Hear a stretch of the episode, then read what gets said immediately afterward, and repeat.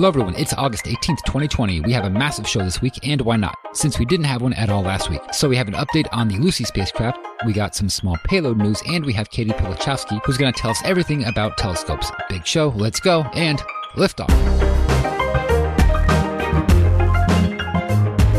And we've cleared the tower. Welcome to episode 272 of the Orbital Mechanics Podcast. I'm David. I'm Ben. And I'm Dennis. All right, we're all three back finally. I think it's been about a month, Yeah, it's what? Yeah, three weeks, maybe. Yeah, I- maybe yeah, more. I think get- it's three weeks. three or four. Um, but we're all finally back in place. You're moved. Um, you still have some stuff that you're waiting on, but that should be here like any minute now. Uh, not any, not any minute. Ho- hopefully within the next 24 hours, we'll see. Okay. Okay. Yeah. You got a U-Haul coming, um, which it'll be interesting if you just get a knock on the door in the middle of recording. Then we'll just have to.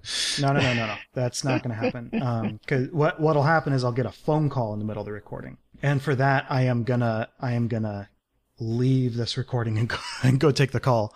Copy 'Cause that. then, then I have to call my my moving company and reschedule. Actually, get it because I, I did uh, U-Haul U boxes, which i- is a great idea. They they deliver these big um, storage. Con- well, in terms of storage containers, they're small, or sh- shipping crates, they're small. That you can fit like four of them in a standard uh, shipping container, and so they deliver them to your house, and you uh, you can take up to a week to fill them up, and then they come pick them up, and then they ship them and then they can either deliver them to your house or you can um, do what I did and pay movers to help unload them. But yeah, they give you a guaranteed delivery date, and apparently it doesn't matter.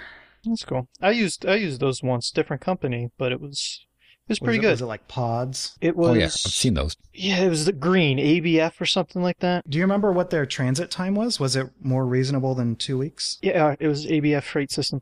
I don't remember. I do remember it was roughly weeks, but it was also a little tricky too because I was going to Canada, so I Mm. they had to they had to first take it to like basically this uh, entry checkpoint Yeah. like near the Yeah. airport, and then I had to just go there, sign off some customs things, and then they shipped it to my final like to my place. That finally. makes sense. But um, yeah, I think it was at least at least a week and a half before it got to there. Well, so the the problem for me was I didn't know when when I was scheduling all this, I didn't know what my job situation was going to look like, and so uh, I went with literally the cheapest option I could possibly find.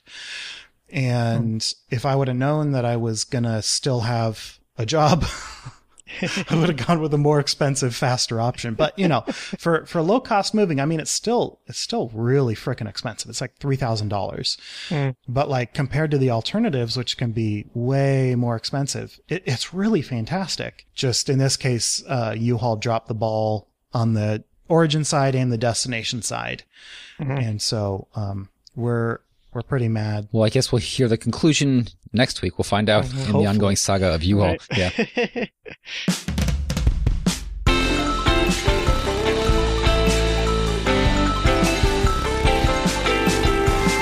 Lucy is on track for 2021. So I love I love Lucy. I mean, like I just now Lucy. realized that that's that that's con- could be construed as a reference, but for real, Lucy is such a cool such a cool mission. So can you uh, do some splaining for us? Because what is Lucy? Oh Just yeah, for anyone who so doesn't know. I think I've done this more than once. I tend to think that Lucy is um, an acronym. It's not. Lucy is named after Lucy the Homo habilis, or I'm sorry, the uh, Australopithecus. Yeah. Yeah. And so it's named after this famous skeleton. Um, and the reason for that is um, it's going to go study the Trojans and its hope, uh, the Trojan asteroids. And the hope is that it will reveal the fossils of planetary formation, which, I mean, how cool is that? And I, I like it. And there's also a nice touch that the first asteroid on its outbound trip before it gets to the Trojans, um, I have to assume that this was done kind of uh, after the mission knew it was going to go after, it. but maybe not. I don't know. But it's it's named Mhm. after Donald Johnson, who who was the person who discovered Lucy, the paleontologist. Yeah, it, it works out pretty well. So, um, Lucy is this wonderful mission that is, um, going to study the, the Trojan asteroids, which are in a resonant uh, they're they're orbitally locked to Jupiter, so um, they are in. I can't remember if it's the L four L five because one is the Trojans, one is the Greeks.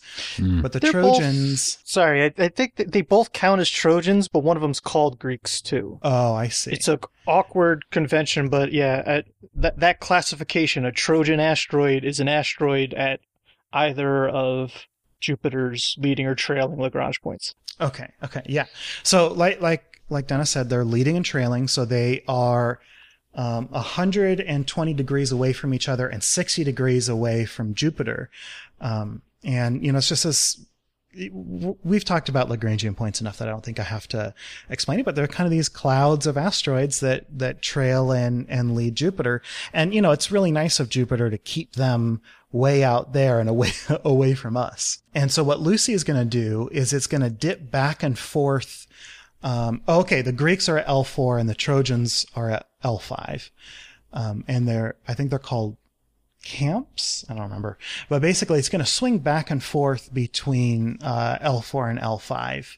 Donald Johnson, uh, 52246 Donald Johnson Oh, is in the, uh, it's Donald Johansson. oh, Johansson. Good. I good, just good. saw Johnson, like my brain left out the Yeah. A. Yeah, no, thank you. Yeah, so uh, 52246 Donald Johansson is the first stop that we mentioned. That's that's actually in the inner uh, asteroid belt, the the main belt. That's going to be sort of a, an an extra bonus that's not in the Trojan asteroids. And then what this is so cool. What Lucy's going to do is it's actually going to ping back and forth um, between the inner solar system and then the Trojans. And so it'll it'll uh, visit back and forth in this really beautiful, almost like a um, like a three link chain, almost like a figure eight with an extra lobe, if you view it in relation to Jupiter. But it will um, first visit the Greeks and then the Trojans and then the Greeks. And so they have four targets um, picked out in the first swing out to the Greeks. Um, that's going to be happening at the end of 2027 to the beginning of 2028. Oh, actually, no, it's it's actually a longer the hover time is actually pretty long. So the first target is going to be uh, 3548 Eurybates, and that's going to be in August of 2027, and then it's going to hit two more targets before it hits its last target, 21900 Orus, in November 2028. Um, so it's going to have like a, a year that it's going to kind of loiter up at the top of its orbit, and it's going to fall back down towards the inner solar system, uh, zip past the sun. I think it stays around Earth's altitude, uh, zip around the sun and then hit the Trojans in 2033. And we only have one target picked out, but it's, it's a binary asteroid. Uh, a binary asteroid pair, and it's going to hang out in the Trojans for a year and then come back down. It's so cool. But yeah, it's it's going to be ping ponging back and forth between these two groups. Um, its own orbit in artificial resonance uh, with uh, with Jupiter So what's the transit time? uh, to to get up to its first periapsis. Um, so it's gonna hopefully that this news item is that it's on track to launch in 2021. So uh, it'll launch in 2021, and then it won't get to its first target in the Trojans until 2027. And then from there, because you said it'll you know like spend some time in like with like the Greeks, and then it'll move to the Trojans and so forth, and then it'll go back and forth. So what's the transit time between those orbits? So it'll leave the Greeks in 2028, and it'll arrive at the Trojans in 2033. So this is a spacecraft with, I assume, a pretty good lifespan here because it's going to take five years to get between them. Yeah. Yeah. But I mean, think about um, think about the Voyager spacecraft. You know, part part of their mission was to study the the heliopause way, way, way out there, and you know, we we did that. So yeah, So the reason Lucy's in the news is that it had just um, finished its systems integration review. So uh, you know, last October was uh, another. So Lucy, right, was selected back in 2017 uh, along with Psyche to be one of our latest Discovery program missions. So these are supposed to be a kind of low cost cap. So I think it's a little less than half a billion dollars, which for doing what Ben just described is pretty remarkable. I mean, as far as as far as celestial objects visited per dollar, I mean that's got to be you know remarkably good, Mhm. especially if these are you know outer solar system objects as well, Mhm. you know. And so um, the Discovery program, so that that that's sharing, um, or that you know program has included a lot of like very well known, very famous uh, spacecraft like Pathfinder, Stardust, Messenger, Kepler, and Insight, which is the only one that's still operating now. And uh, so in 2017, it was selected uh, uh, after you know narrowing it down with uh, you know some other missions, and then um, last October it passed another big phase uh, or another big review, the critical design review, which permitted the onset of uh, work on uh, designing the bus and systems uh, for the spacecraft.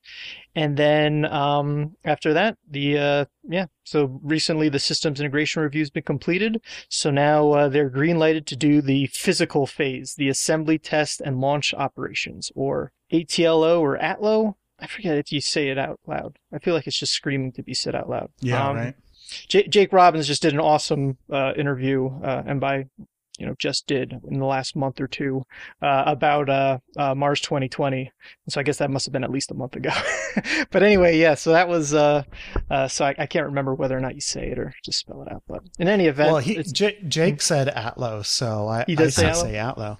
okay, cool. It'd be a shame not to since it kind of rolls off Right. the tongue like that. Yeah. hmm and so this was you know this this uh, systems integration review was a four day um, you know review of the different mission segments components and subsystems checking that they're all on schedule that uh, the mission planners have a good uh, idea of what they need to do and um, this of course was done remotely because you know we- we're in our covid environment now and so a lot of nasa reviews i found are taking place uh, remotely you know there was a bit of a schedule setback on you know some of the instruments uh, because of covid but at the end of the day uh, you know they passed their review they were able to find a way to adjust the schedule to make it a little more flexible and so they were able to kind of uh, convince uh, the people that they needed to convince that they will be able to get their uh, spacecraft uh, assembled and on track for a 2021 launch. And so um, Ben did an awesome job describing the trajectory and kind of science case for the mission. And so, what does the spacecraft itself look like? It's a uh, relatively small spacecraft with gigantic solar panels. so it's about 40 feet across, um, kind of in a fan uh, shaped pattern. There's two fans they're of solar circular. panels on the sides, circular, yeah. yeah. Looking like a Cygnus kind of uh, style, Mm. uh, but just obviously scaled up since it's going out to, you know, 5 AU ish. And, um, the instruments, it has just three, uh, I say just three, but, you know, they're really good instruments, but it has uh, ones that all have New Horizons and OSIRIS-REx heritage. And so there's two imagers and a, uh, uh spectrometer, uh, although I guess one of the imagers also has a spectroscopic component built in. And so, assuming it's anything like New Horizons, uh, the real uh, meat and potatoes imager is going to be, instead of New Horizons' is Ralph instrument, this one's called La Ralph. L apostrophe Ralph. So I guess Lucy Ralph. But uh, La Ralph is a panchromatic or visible color imager, so it can either take images of the entire full visible spectrum or cut it down into different if- bands. right. So isn't that isn't Le Ralph French for the Ralph? I guess, suppose you could yeah. say that. yeah, but like, why would I mean? This isn't a French. This is Southwestern Research Institute. Why would they make it all French? I I don't know. Yeah, no. That's, Well, Ralph. especially because because the next one is just I mean- hard to say. Like Yeah, yeah. So, so you're right. It is. I mean, I think that's kind of the the joke is how do you integrate the L into these other names? So, so to jump ahead, oh, right? I see. Yeah, the three right, instruments, right. Yeah. Ralph, LORRI, and OTES, have been renamed La Ralph, La Lori, and La Tess. Which, right, is certainly like, you know, that's the French way of saying the Ralph, the Lori, and the Tess. But I think why they went down that road, given that there's not, Yeah, as far as I can understand, know a, a French component to this mission, is yeah, that and they you, and you do need to include the Lucy, don't you? Yeah, right. right. and so I mean I love it first of all, and um I guess uh since uh you know I Love Lucy made it to the show earlier, uh, La Ralph, um, and Ralph is named after uh, the Honeymooners character, right? Because there was Ralph and Alice, and so Alice is a spectrometer on New Horizons, but there's no La Alice here. So, anyway, uh, yeah. So this was, you know, you look at some of the uh, awesome New Horizons images, and you're gonna get, you know, and as well as uh, Arrokoth. So images of Pluto and Arrokoth. You can get a comparable, uh, you know, expect to see, you know, comparable images with, uh, you know, Lucy when it's going out and checking out these different uh, Trojans and Greek asteroids. And then um, the uh, next uh, of the two, the second of the three key instruments is L'LORRI, which is the high resolution imager.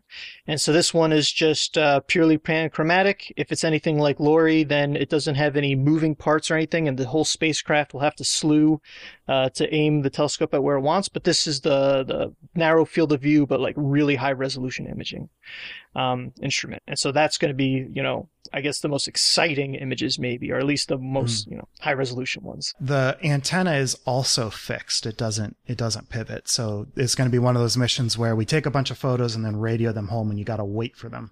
Mm-hmm. Right, right, right. Yeah. And that is, is in a sense kind of the fourth instrument too, because you, you can always kind of do, you know, science using the radio mm-hmm. instruments on board, mm-hmm. you know. And uh, but as far as the third kind of payload instrument is the uh, is a thermal infrared spectrometer, L'TES, which is uh, you know designed uh, or takes its heritage from uh, uh, the infrared spectrometer on board OSIRIS-REx, named OTES right now. And so, which, as an aside, just had a successful match point. Sorry, what's it called? Match point burn sample rehearsal whatever you know I, I, forget exactly what it's called but essentially um, it got super close to the asteroid bennu and really really cool uh, images of that a little gif out there in the internet if you want to check that out. Um, hmm. did you guys manage to see it? Like it pulled out the sampling arm and everything and got very close to the surface closer than it ever no, had before. i didn't see that. No yeah I oh not. yeah no what's a good search term? Oh Cyrus Rex match point rehearsal i'd say. So those are the uh, those are the instruments uh, on board, and uh, now that you know it's ready for the Atlo, uh, the prime contractor for building the spacecraft is Lockheed, uh, Lockheed Martin Space Systems, and so um, they say that the uh, assembly should start taking place shortly. So maybe in a month or so from now. Great. Godspeed, Lucy.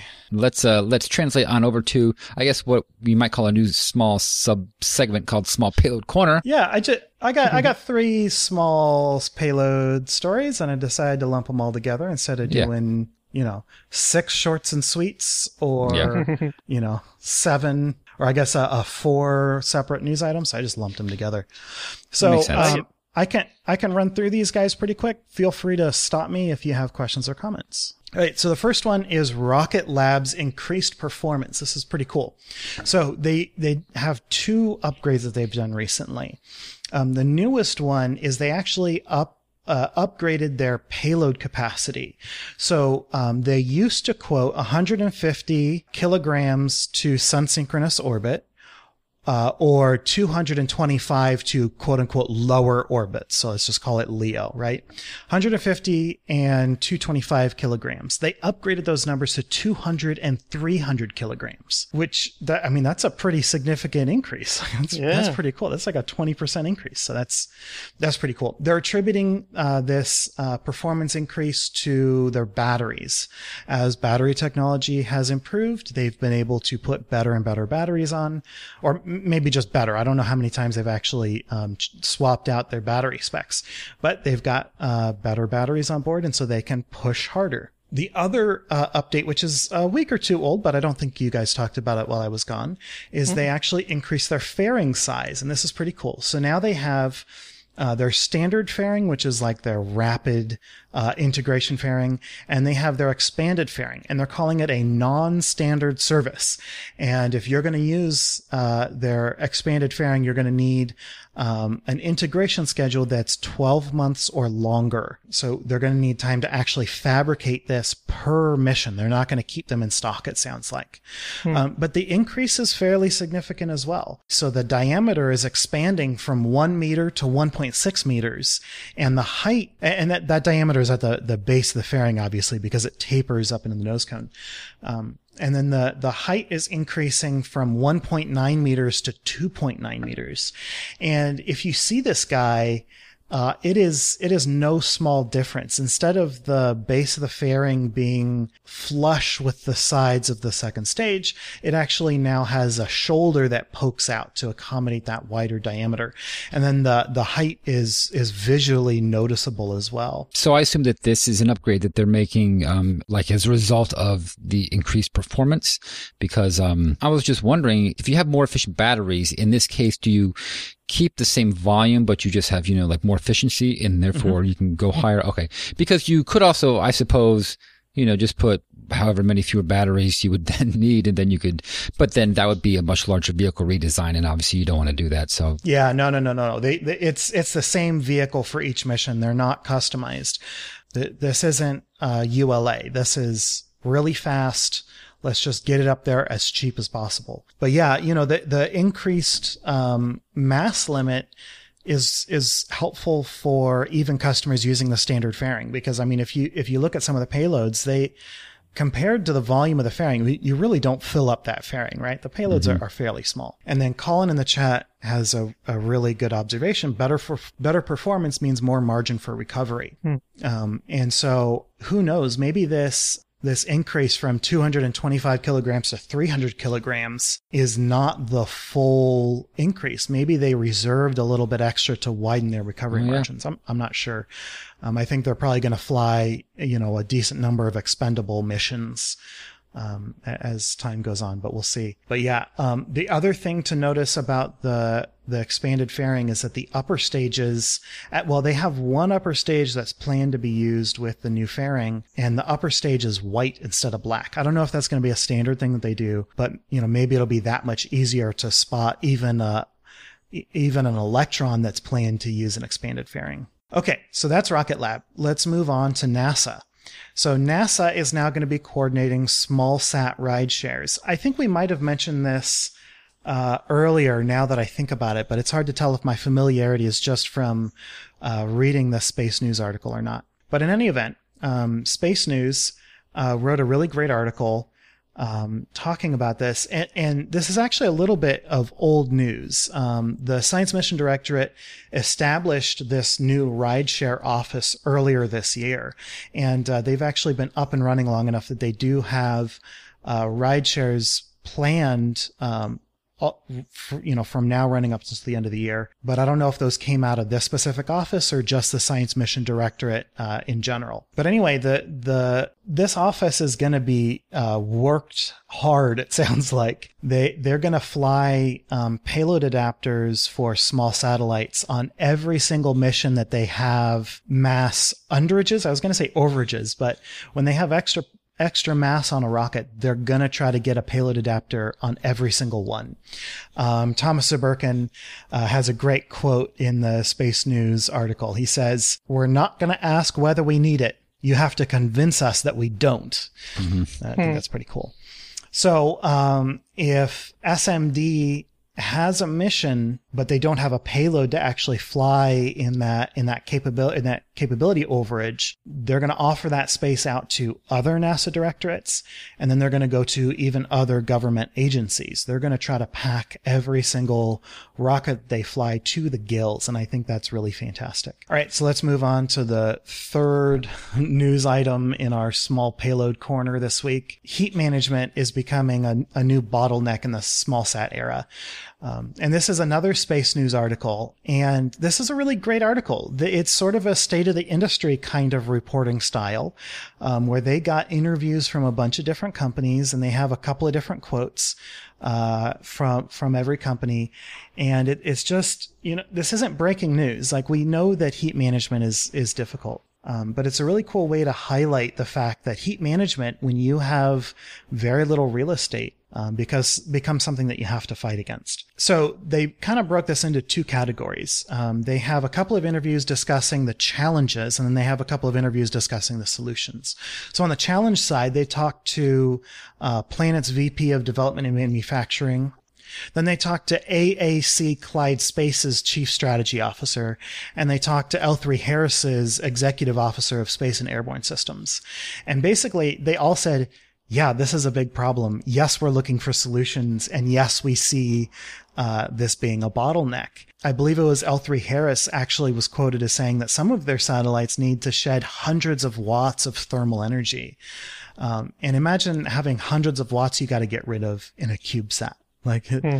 it's a problem. So then they talked to three different companies who are developing solutions. Um, one of them is really, really cool. Uh, the company is called Carbice, and actually, I want to reach out to them and see if we can get an interview. Um, they are developing this nanotech carbon fiber material um, called Carbice Carbon, and it's basically a super thin sheet um, that is installed on on a sticker. It's a, an adhesive backing, and um, you can not only stick it onto components, but you can actually peel it off and reposition it if if you have an issue.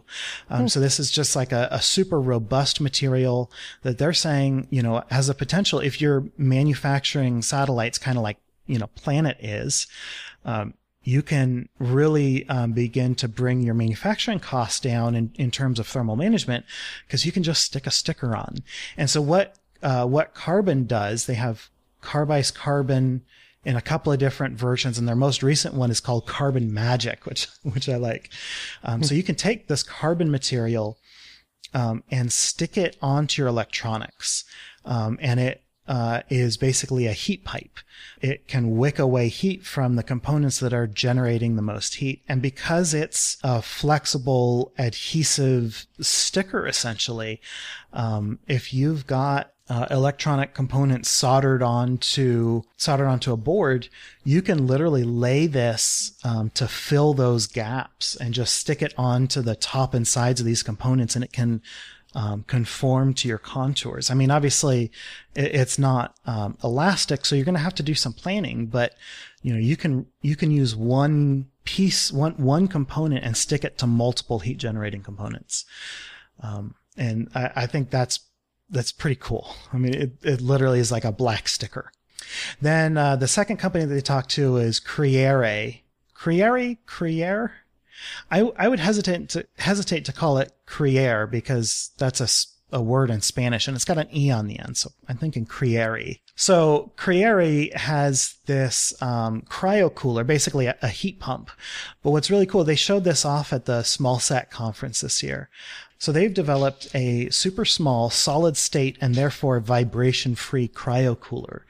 Um, so you can actually, since, since it's got the word cryo in it, my assumption is that they can get down to cryo temperatures or at least close enough. Um, and you can do this all in solid state. So you don't have to worry about your observations getting all jittery.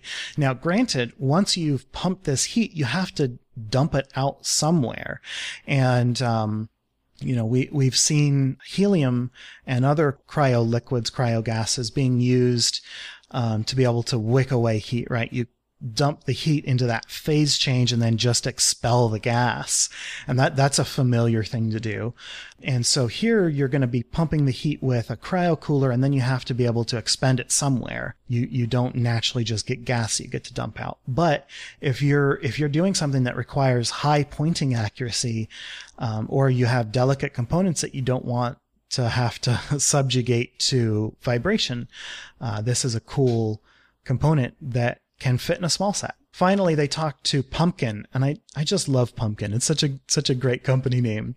Um, but they talked to Pumpkin, who, uh, if you don't remember, they manufacture the entire small sat. So Carbice and Creare are doing small sat components, but Pumpkin uh, does does it all.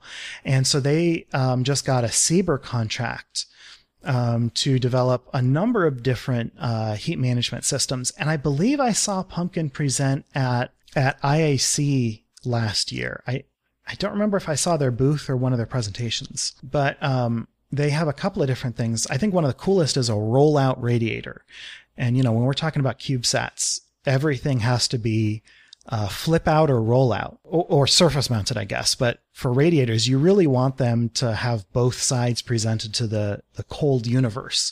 And so they have a rollout radiator that they're developing uh, using the SBIR contract, um, a phase change heat storage uh, system, which is where you have, um, you know, alcohol or, or, or something that um, has, well, alcohol probably wouldn't be a good solution out in space, but it has a low melting point um, where you can send up an ice, dump heat into it, and create a gas, and then store the heat through that heat change. Um, they also uh, are developing flexible heat pipes. Um, I'm not 100% sure why you'd want a flexible heat pipe, except maybe for the, you know, this rollout radiator is going to need a flexible heat pipe. But, you know, maybe you have another articulated component that you need to be able to have a flexible heat pipe for. But if you don't need a flexible heat pipe, another fantastic thing they're doing is doing additive manufacturing for structurally integrated heat pipes, where your actual, the structure of your vehicle can have those heat pipes embedded in it, which is like the absolute opposite of, of a flexible heat pipe, right? But it means that you get all this extra room because you don't have to worry about mounting brackets. Um, you don't have to worry about inefficient packing, right? Cause, you know, uh, they'll even sometimes take heat pipes and squish them out flat so that they can pack them better, squish them into, you know, a more, a more cubical cross section so that you can, um, pack them tighter and get them into smaller spaces. Um, but just integrating them directly into your structure is fantastic. You get you get the best of both worlds. So there you go. It's kind kind of a helter skelter list of things to talk about, but um, I, I, would recommend going and, and, reading this article just if you want to get a, a, baseline for for what challenges the industry is facing and, and how we expect them to overcome it. Okay, let's do our standard three short and sweet. What's the first one, Ben? All right, first up Dragon's first commercial crew mission. The first operational launch of a SpaceX commercial crew mission, right? Not the demo mission. This first operational launch now has a date of no earlier than October 23rd. Initial timetables had Crew 1 launching as early as August 30th. However, after the launch of Demo 2, NASA determined it needed more time to complete certification work on Dragon. The next NET launch date, no earlier than launch date, uh, was targeted for sometime in September, but due to other visiting vehicles to the station, that date now sits at October 23rd. The benefit of this later launch date is that it will allow for overlap in crew rotation with Crew 2 uh, which will reuse the Demo 2 Endeavour spacecraft. And then uh, next up, a new industry seeks standardization. The growth of the satellite servicing industry in recent years has prompted the need for a standardized system for on orbit servicing. And at the end of Space Tech Expo Connect online conference, certain needed standardizations were discussed, such as docking fixtures, data and power connection interfaces, and fuel transfer connections. Joseph Anderson of the Mission Extension Vehicle Program at Space Logistics said that in the next two years, all satellites should be launched with standardized grapple fixtures to ensure serviceability for a visiting vehicle. So that's kind of neat. Um, all vehicles now should have grapple fixtures. Weird thought. Yeah. And finally, Ingenuity recharges its batteries on its trip to Mars. Tucked on the underside of the Perseverance rover, the Mars helicopter Ingenuity received a checkout and its first battery recharge in space. The rotorcraft's six lithium ion batteries are now at 35% charge, which is an optimal level for its journey to the Red Planet. With everything working well, a similar operation will be performed roughly every two weeks to maintain an acceptable charge level. Ingenuity will be the first rotorcraft to fly on another planet once Mars 2020 reaches Jezero Crater next February, where it will rely on solar power during its 30 day experimental mission. Okay, stand by. We're looking at it. Questions, comments, and correction burns. And this week we have uh, mostly just some interesting comments. Uh, we might do a whole other news story here just because it was sent to us by one of our listeners, Andrew. And um, yeah, so this is about a, a negative pressure lower body type of a suit. I don't know what you'd call yeah. it. Sort of like, I, I guess you could think of it as the opposite of what, you know, like Air Force pilots use, right? Because right. they have, mm-hmm. they have little bladders that try and, you know, force blood up. But in space, you want to try to force that blood back down towards your feet. Exactly. Um, so yeah. Yeah. So thanks, Andrew. Andrew sends us so many many um, news articles. I mean, we we've given him hat tips in the past, but like he also sends us a bunch of articles or or um, papers that like they're they're really good. But I'm just like I don't know how to put this in a news item. So here here's my attempt. Um, if anybody listening doesn't know what Fun Paper Friday is, uh, it's a segment uh, done by the Don't Panic Geocast, which is really good. But I mean, you know, if you if it didn't sound familiar, you got to go listen to uh, the Don't Panic Geocast. It's geologists talking about all sorts of kind of nerdy stuff. but anyway, they they do a fun paper Friday every week where they grab a, a fun paper and and kind of talk about it and you know to to some extent make fun of it and you know, use it to, to joke. And this is definitely something in that category. I wouldn't be surprised if they've actually gone over this paper. But anyway, uh, if you have a fun paper that you want to send in, that you want to try to get us to look at something that's not news, it's, it's got to be super spacey, right? It's got to be engineering, but send it in. Maybe, maybe we can, um, come up with our own segment title and, and add it. I don't know. We'll, we'll see. So this is a paper that was published in the journal Frontiers in Physiology. Um, it was published uh, by Neeki Ashari and Alan Hargens, um, both of which uh, work for the Department of Orthopedic Surgery at the University of California in San Diego and the Department of Bioengineering at the University of California. And uh, the article will be uh, linked in the show notes. But basically, they developed uh, vacuum pants. Um, yeah, uh, this is exactly what I was going to call it. Um, Colin uh, says uh, rubber vacuum pants that suck. Yeah, exactly. so, so here's the basic idea. LBNP stands for lower body negative pressure. And it's this idea that we can combat some of the negative effects of being in microgravity by applying negative pressure uh, to the lower half of your body and kind of suck some of the blood back down from your head, right? One of the things that astronauts suffer from is decreased uh, smell and taste sensation and the feeling that they are constantly walking around with a stuffy nose because your body is built to push blood against gravity from your feet back up to your head. And in space, that's completely unhelpful. So uh, another acronym to know is GRF. That's ground reaction force. Um, and the efficacy of an LBNP device is uh, one of the ways that we measure it is by converting the effects of the device to GRFs, ground reaction forces. And so GRF is usually expressed in terms of mean maximum body weight. So basically, if we apply uh, negative pressure, how much can we fake out body weight, right? How much of your body weight can we replace using this negative pressure? Um, so for example, uh, running, walking, and squatting in microgravity with resistance uh, can generate 65 to 70% of your ground, your GRF on the ground. But the problem is those exercise activities cannot be done consistently. You basically have to take an hour or two away from uh, science or, or recreation, you know, and, and put that into combating uh, the effects of, of, of microgravity. So before, well, before we go any further, so does this mean I get the negative pressure part, but as far as increasing bone density, right, which is what you're talking about here, maybe I'm missing something, but how are they doing that part? Because I don't see. Right. What... So, so here's the problem. There are a bunch of different, uh, deleterious effects that microgravity has on, on the body. Um, one of them is bone density. Um, and so exercising will help combat bone density loss. When we think about using LBNP, uh, low, lower body negative pressure, I'm telling you acronyms, uh, LBNP is mostly going to be combating the pressure buildup in the upper half of your body. So um, these pants might also address um, bone decalcification and muscle atrophy, but we'll get to that in a sec.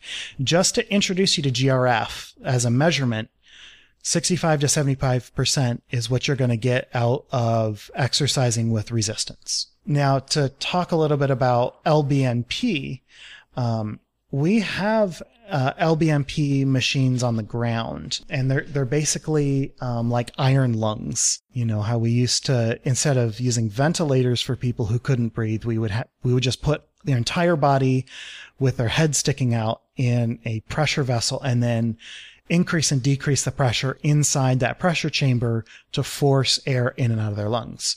Well, imagine something similar, but just for your waist down. Um, that is a classic uh, LBNP device. Obviously, that's never going to fly in space. We're never going to dedicate um, that much room, that much mass, and that much volume uh, to, to a device like this. So Roscosmos invented a L, LBNP device that's a lot less bulky. It's called the Chibis device.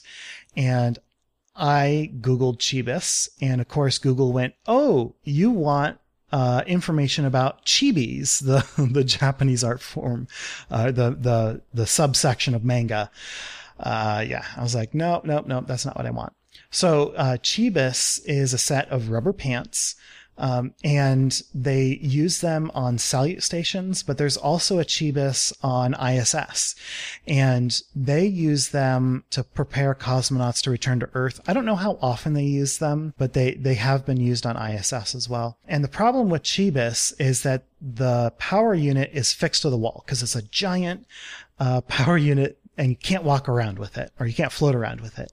And so if you're going to use Chibis, you have to stay next to it. And so you can do some work that you wouldn't be able to do if you were exercising, but you're not going to be able to really uh, have the mobility that you want. Um, so these uh, scientists developed a novel suit, you know, half suit um, that has integrated uh, vacuum generators and power packs. So you can put this thing on and go and do whatever you want. Um, and so the point of this is that it's going to be able to be something that's worn over longer periods of time than you would ever be able to spend exercising. Um, the lower body is sealed off and it's got um, knee joints. They describe them as Pac-Man joints, um, which allow you to actually have no contact, no restriction of the knee joint, which is pretty nice because um, this whole thing is going to turn into a vacuum bag, and that would make actually bending your knees pretty awkward.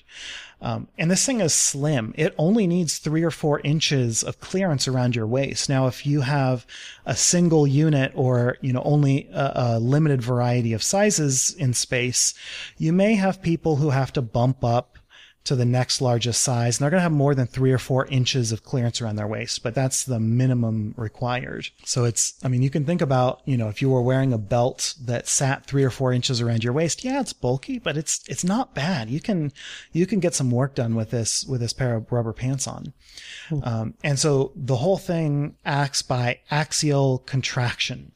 Um, so if you think about, you know, the length of your leg, we're going to squeeze in on it all, on all sides. I mean, it's just what you'd imagine, but axial contraction is a nice fancy word. So the axial con- uh, contraction is addressing pressure in your lower legs, but then they actually transfer this load up to your torso because um, part of a vacuum bag is going to be part part of that vacuum uh, bag is going to be pressing against the bottom of your feet, and so these these these rubber pants are going to want to come off of your pants, right? They're going to want to slip down. And so they actually use um, a very fancy set of suspenders to transfer the load up through your torso. So not only are they squeezing your legs, but they're also pulling your shoulders and your feet together. And so we can actually transfer some of that, some of that squeezing benefit through the rest of your body, but just not, not as strongly through your upper body. That's a pretty cool so, idea. Yeah. And that, that's beginning to get to your question, but we, we've got more, your question about, um, exercise, David, but there's more that goes into it. So David, you, you were asking about the different effects of microgravity. So basic, the, the major thing that we're trying to combat is not the lack of smell sensation, right? That's, that's nice. That's not everything. Colin in the chat just posted uh, Wallace in his uh, mechanical mechanical legs. Um, so um, the effect that we really understand well uh, in microgravity and, and, that we understand how to combat well is neuroos- uh, neurooscular syndrome uh, specifically spaceflight associated neuroocular sy- syndrome. And that's where I think it's like uh, half of the people who go to space wind up with blurry vision and have to put reading glasses on. And that's just because the pressure inside your eye in the, in the humerus increases and deforms your eye. And over long periods of time, it can actually permanently damage your vision. So this is a, a really fantastic way to combat that because we understand uh, what causes the vision loss, and we understand uh, how efficient LBNP is at combating it. But the paper also suggests that this pair of pants can address bone decalcification and muscle atrophy. And so they specifically say we can combat this, but it's not clear how effective they're going to be uh, at, at, doing it. But what, what they're thinking, I, I believe, is that they're assuming that the mechanical resistance of these suction pants will actually um, count as lower body exercise. Um, and then the, I believe the suspenders transferring load into your, um, into your torso also might help um, keep your bones from decalcifying. Now, they didn't study how um, how efficient or how effective this is, and I don't know if you really can do that without a long term study, which is uh, hard to fund and also hard to replicate on the ground. So the thing that I'm thinking that is still a little bit of a mystery, and I guess what needs to be studied is that if you have these pants on, you're still going to be effectively floating, which is to say that you like you don't have your feet that are anchored to anything because you can't do that obviously. So you're just going to be floating around as you normally would be, but you're going to be trying to push your feet like straight because if not, you could just like let them bend forward, right? Uh, yeah. So so hmm. the the nice thing about this suit is that knee joint, and so it's going to limit the amount of bending moment, I guess, that the suit places on your legs. So when you put it on, I, I don't believe that it particularly makes your knees want to bend. So it's resistance and not just a default leg bent position. Um, mm-hmm. Moving your leg um, bent and unbent is going to be a little harder to do, but it's not like you're like the suit is going to apply a default position to your legs. So let's talk about the actual testing that they did um, they were comparing their suit against a traditional LBNP chamber, like the big box. And so the way that they, the way that they set up this test was they had the um, test subjects lie on their backs, and then they wanted to suspend them so so that they didn't have any friction against uh, like a table or a bed, um, so they can get some more um, movement out of the test subject, so they can get um, an idea of how much compression is actually happening. So they put them on a spinal board that was suspended. They call it a zero friction spinal board. Um, but from what I can tell, it's, it's just a spinal board suspended on all four corners with cabling. So it can move in the horizontal plane, um, without encountering much resistance. And then they also suspended the occupant's legs using three different points. Um, one suspension rig goes around the hips, one around the thighs, and then one around the, the lower legs. What's really nice about this setup is they didn't have to fabricate one. They actually had this exact setup already in the LBNP chamber that they were doing comparisons against. So, um, for both the suit test and the chamber test, they had the occupants or the, the test subjects in a chamber, in the exact same chamber, just in one test they had the pants on, the other one they didn't. So then to collect the data, they put four sensors on the soles of their test subjects' feet and then uh, applied vacuum uh, and tested how much force was applied. And so remember, those suspenders transfer all this load up through the torso. Um, so when they're seeing force applied to the feet, it's not just force applied from uh, to the legs from the waist down. It's your entire uh, body minus your head is actually getting compressed. A standard chamber generates 91 kilograms plus or minus 24% of mean maximum body weight. So that's uh, GRF, a, a GRF measurement. So 21 kilograms. The gravity suit generated 125 kilograms plus or minus 22%. And that's really cool because it's actually better than the equipment that we had before, both in terms of effect and in terms of, of mobility. Pretty cool. I'm sure we'll have the link in the show notes, but it looks like you said it's, it's a little bit cumbersome, but not that bad. But I think if mm-hmm. they can maybe just shrink it a little bit more, then it'll be perfect. And that's something that everyone can, you know, wear on board mm-hmm. station and they don't have to waste, you know, two hours a day doing hardcore cardio. well, they, I mean, they still will do I, I don't think that we're ever going to see exercise not being part of of the routine but you know it can get limited. We can we don't have to do as hard of a workout or as yeah. long of a workout. Um, yeah so one benefit is that it's it's more mobile but also the whole thing is more efficient um, than a traditional LBNP chamber. Um, because it has lower surface area you can get a greater effect using lower pressures Um, and so you, don't even have to work as hard or spend as much electrical energy or, you know, therefore have as much electrical storage on board. And, and that's, that's pretty darn cool. Um, so there you go. That's, uh, that's the first and maybe only Fun Paper Friday. All right. And then with that, what is next? Yeah, so we got a few uh, corrections from two weeks ago. Oh, yeah. I made some uh, incorrect statements. Uh, so I think we both did with regard to the first one here we have on the list. Yeah, so the first one, I realized I totally mischaracterized the point I was trying to make. Uh, we were talking about uh, nuclear reactors on the moon. Uh, the question, uh, you know, David had talked about, you know, are we talking about reactors or RTGs?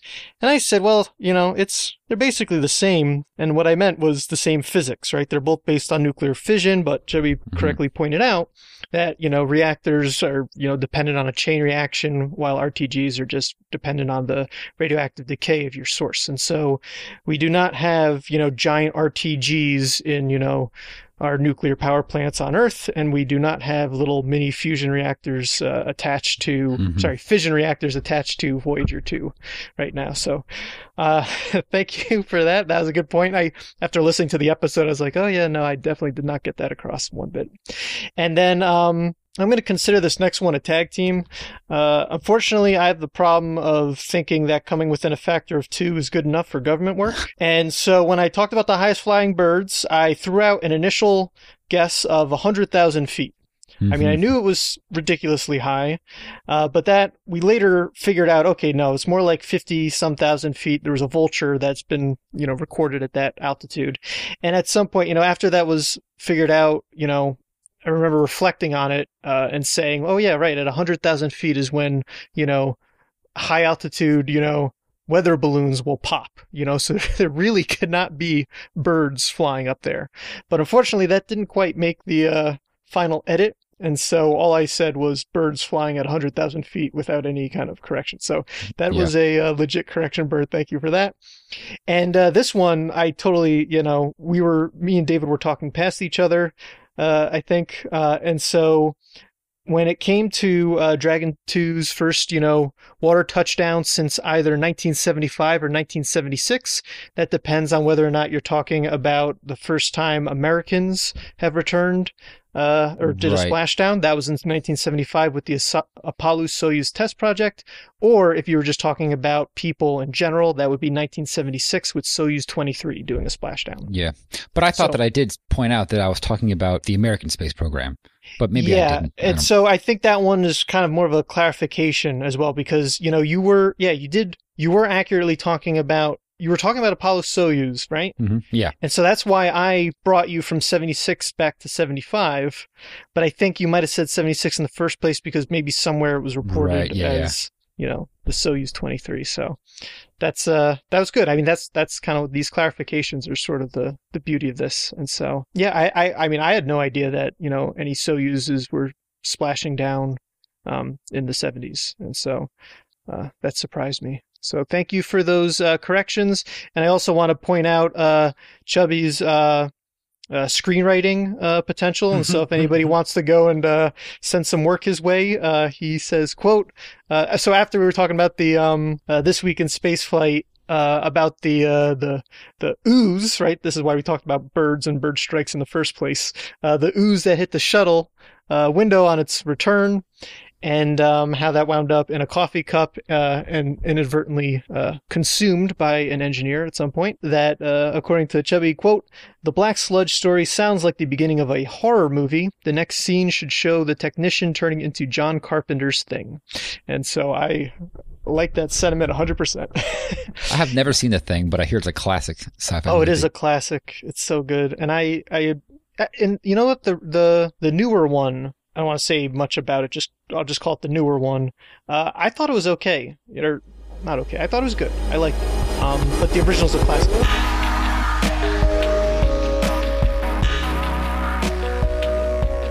Welcome to the interview portion of the show, where we are uh, we have our guest uh, Caty Pilachowski, uh, professor of astronomy at Indiana University and an absolute expert when it comes to telescopes. So, Caty, welcome to the show. Good to be here. Nice, nice to chat with all of you. We talk about usually telescopes uh, in space, but we sometimes will touch on ones on the ground. Uh, a lot of them share similar hardware and design, and there's uh, there's a lot to get into there, but I guess maybe you could just uh, start by telling us a little about yourself. So I'm a professor here at Indiana University, which is I've been here uh, not quite, but almost 20 years, and I love it here. I'm looking out my window at beautiful green trees and love working with students and all of that.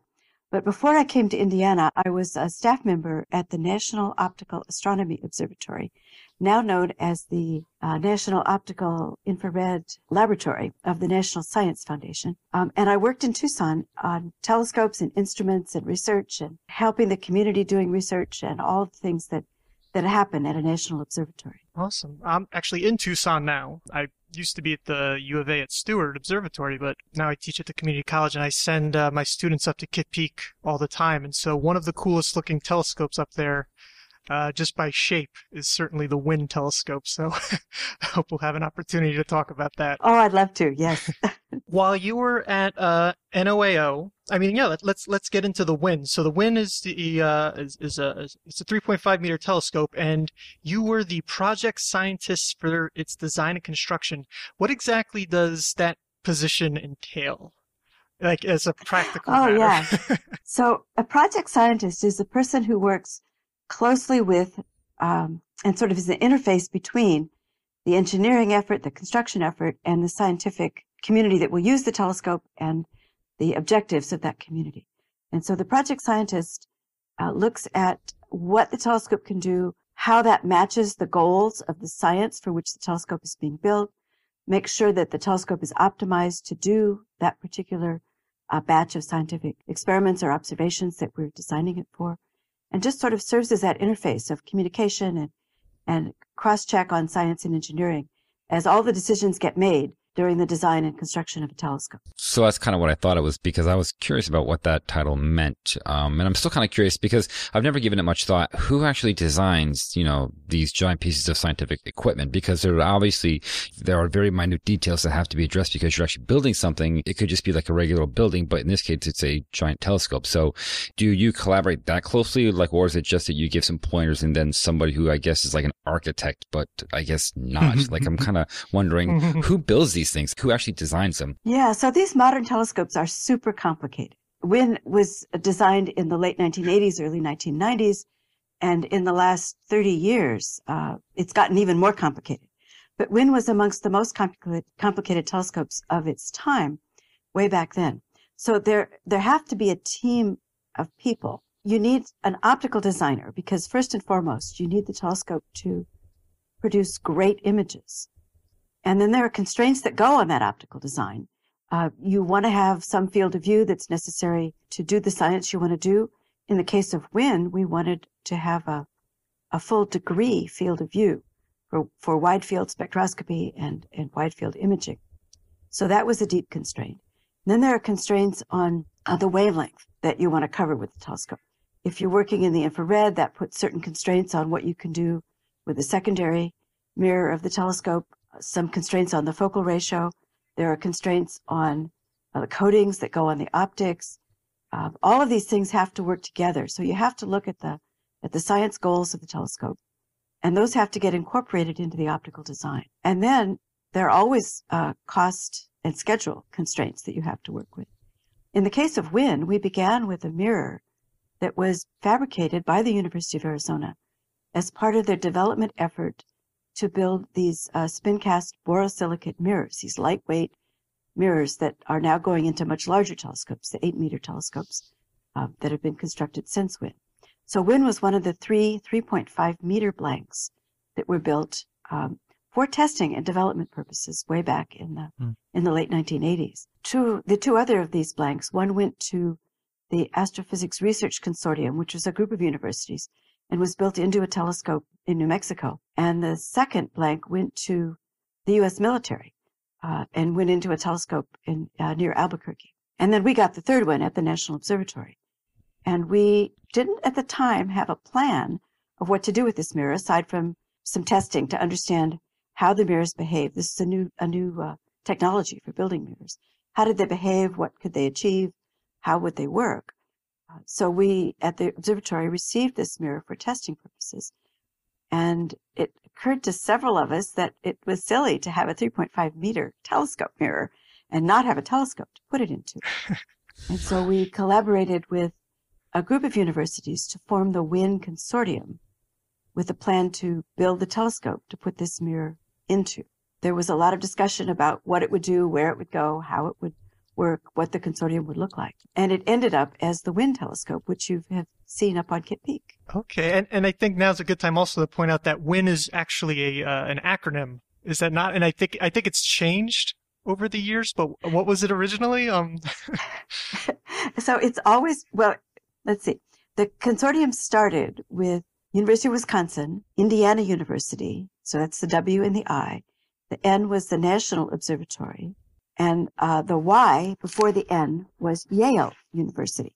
So the four uh, institutions were partners in building this telescope. Uh, since then, Yale has withdrawn from the consortium and bought uh, time on uh, other facilities, larger telescopes, which is uh, probably pretty smart of them. Hmm. so we don't have the Y anymore, but we still keep the name. And then in addition to the three remaining original partners, a number of other universities have bought into the consortium or buy uh, regularly buy time on the telescope. Mm. And those include uh, institutions like Purdue University, University of Missouri, Penn State, and other institutions from time to time that uh, want access to the to the facility. Yeah, I was wondering kind of like, you know, what happens when you when you lose a partner like that? Why just okay?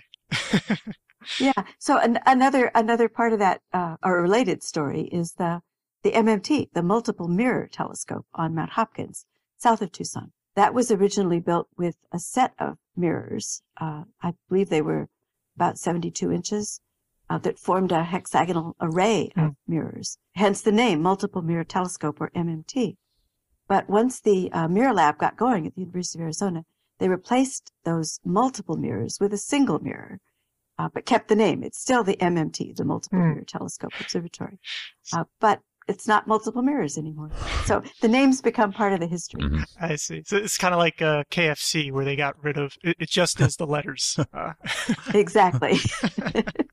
so so if we could go back to the to the mirror, um, you said that three blanks were made. First, what's involved in spin casting a mirror? And second, what testing were you intended to perform, and did that differ um, from the other two facilities that received blanks? So, the process of casting one of these mirrors is very, very involved. First, you have to build a giant furnace. And uh, for the development purposes, the furnace that was built at the U- University of Arizona Mirror Lab would accommodate a 3.5 meter mirror. Uh, within that furnace, there's a mold that's installed, and this is a, a, lightweight material that's refractory, so it's impervious to the high temperature of melted glass, but can be sort of broken down and washed out. The hmm. mold creates uh, a series of cavities behind the faceplate of the mirror where there's no glass, and the glass sort of leaks around the edges of the of the cavities um, to produce a rib structure that supports the faceplate of the glass, and then there's a back plate that the glass seeps into as well. So you end up with a an ultra lightweight mirror that is has got a back plate and and a front plate, but is basically empty. And I use the word furnace because it really is a furnace. You pile the glass on top of the mold, heat it up, and then spin the furnace at something like, oh, I don't know, 1 RPM or so. And that creates centrifugal force, which pushes the glass into a bowl shape. That provides the preliminary front surface of the mirror uh, so that you have an approximately correct curvature for the focal ratio that you want the primary mirror to have. Once the glass has sort of distributed itself with the centrifugal force, you allow the furnace to cool off until the glass solidifies or hardens, and then you can stop spinning the glass and, and let, let the, the mirror cool off. Once that's done, you can remove the mirror from the furnace, uh, basically wash out the refractory material with a high pressure water hose, and then you're left with a with a blank mirror that is about the right shape, but is not ready yet for actually being in a telescope. The front surface has to be uh, properly reshaped, uh, ground down to the right, exactly the right curvature, smoothed out so it's very, very smooth. And then you have a telescope blank that's ready for really final testing or installation in the telescope. In the case of the testing that we did at NOAO, we were primarily involved with thermal testing, trying to understand how the mirror behaved with temperature change. Hmm. That's a really critical problem for astronomy mirrors, because if the shape of the mirror changes with temperature, particularly if it changes in a non uniform way, then the mirror is unable to produce really sharp images. And so the testing we were doing had to do with trying to understand how precisely we had to control the temperature of the mirror and developing the technology by which we could do that. Uh, that technology involved basically actively maintaining the temperature of the mirror by blowing temperature controlled air into the, the uh, cavities behind the faceplate uh, so that we could maintain a uniform temperature across the whole surface of the mirror. That turned out to be very successful. And WIYN, in fact, produces really, really superb images on Kitt Peak. Uh, the best seeing we get is something like a quarter of an arc second, which is remarkably good Mm. uh, for for a telescope of that size on the ground. That's without adaptive optics. That is straight Wow. uh, taking advantage of the native seeing on the site. We don't get it every night. The median seeing is about three quarters of an arc second, but the mirror is capable of really remarkably good seeing. That is, that is, those are very good numbers. I, I spent most of my time at Kitt Peak uh, at the 90 inch, and Mhm. being at the saddle point, I think the probably the median arc, uh, the median seeing was like one and a quarter, one and a half. It would, like the wind just would go over that saddle point. It was just terrible. Yes, yes, and the elevation of that telescope, the, the height of the telescope over the ground is fairly low. Uh, the four meter, when they when they put in the venting and improve the active control of mirror temperature uh, a while, long time ago, Mhm. they were able to get a slightly subarc second uh, median seeing. Before that, it wasn't nearly that good. Uh, more like probably more like an arc second, but they were able to get better, uh, maybe even eight tenths once they uh, made the improvements to the mirror control and the ventilation in the dome. It really matters, you know, where you put it, how high it is off the ground, how well you control the internal mirror seeing, um, and the and the thermal environment in the dome.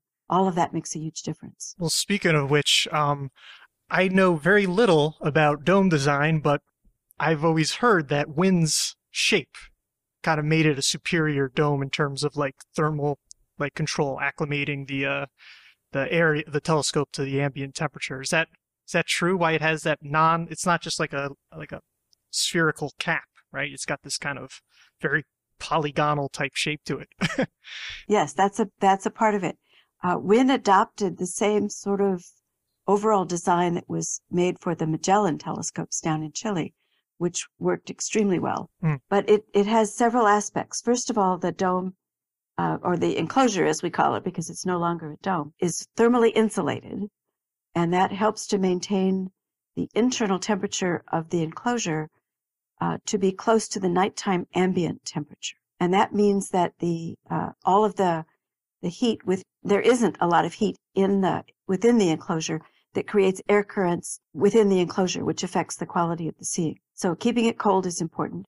Uh, cooling it is important, and then monitoring or not monitoring, but but designing to uh, not leave warm air pockets inside the enclosure is another important step. So that enclosure design was tested in uh, wind tunnels to understand what the airflow is inside the enclosure under different wind conditions, different directions.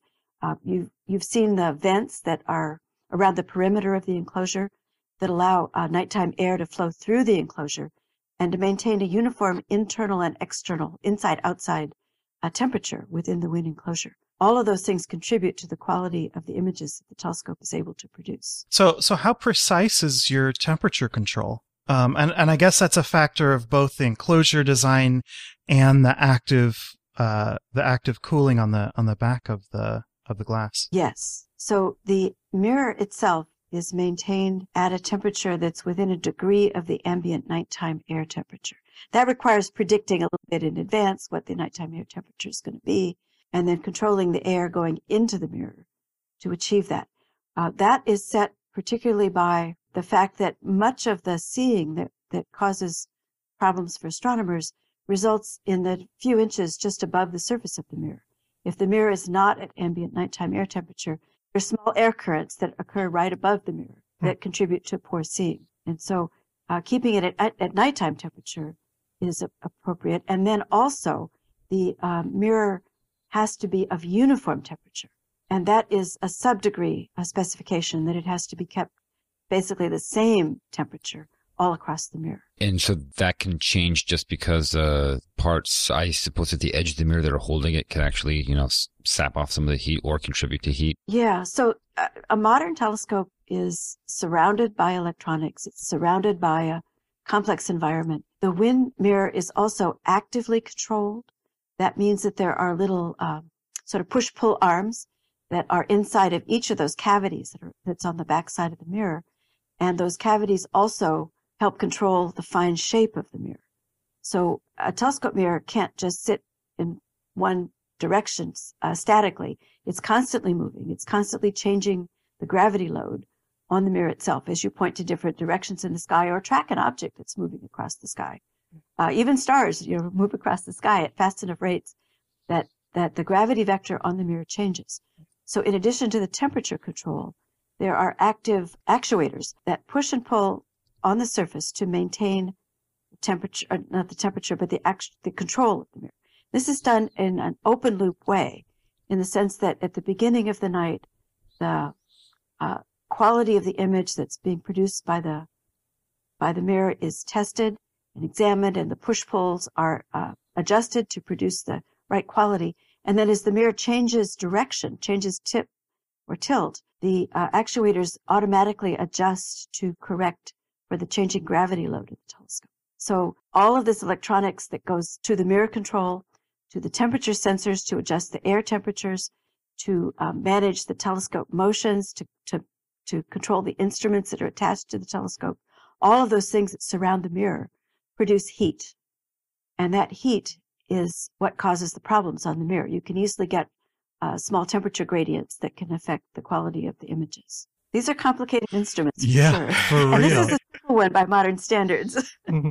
so, so you said that the actuators have an open loop control, so they're not looking at the image that's coming in and adjusting it based on that data. You set them up ahead of time, and then they just follow a control um, path based on the direction that you're pointing in the speeds, or am I misunderstanding that? That's correct. Okay. That's correct.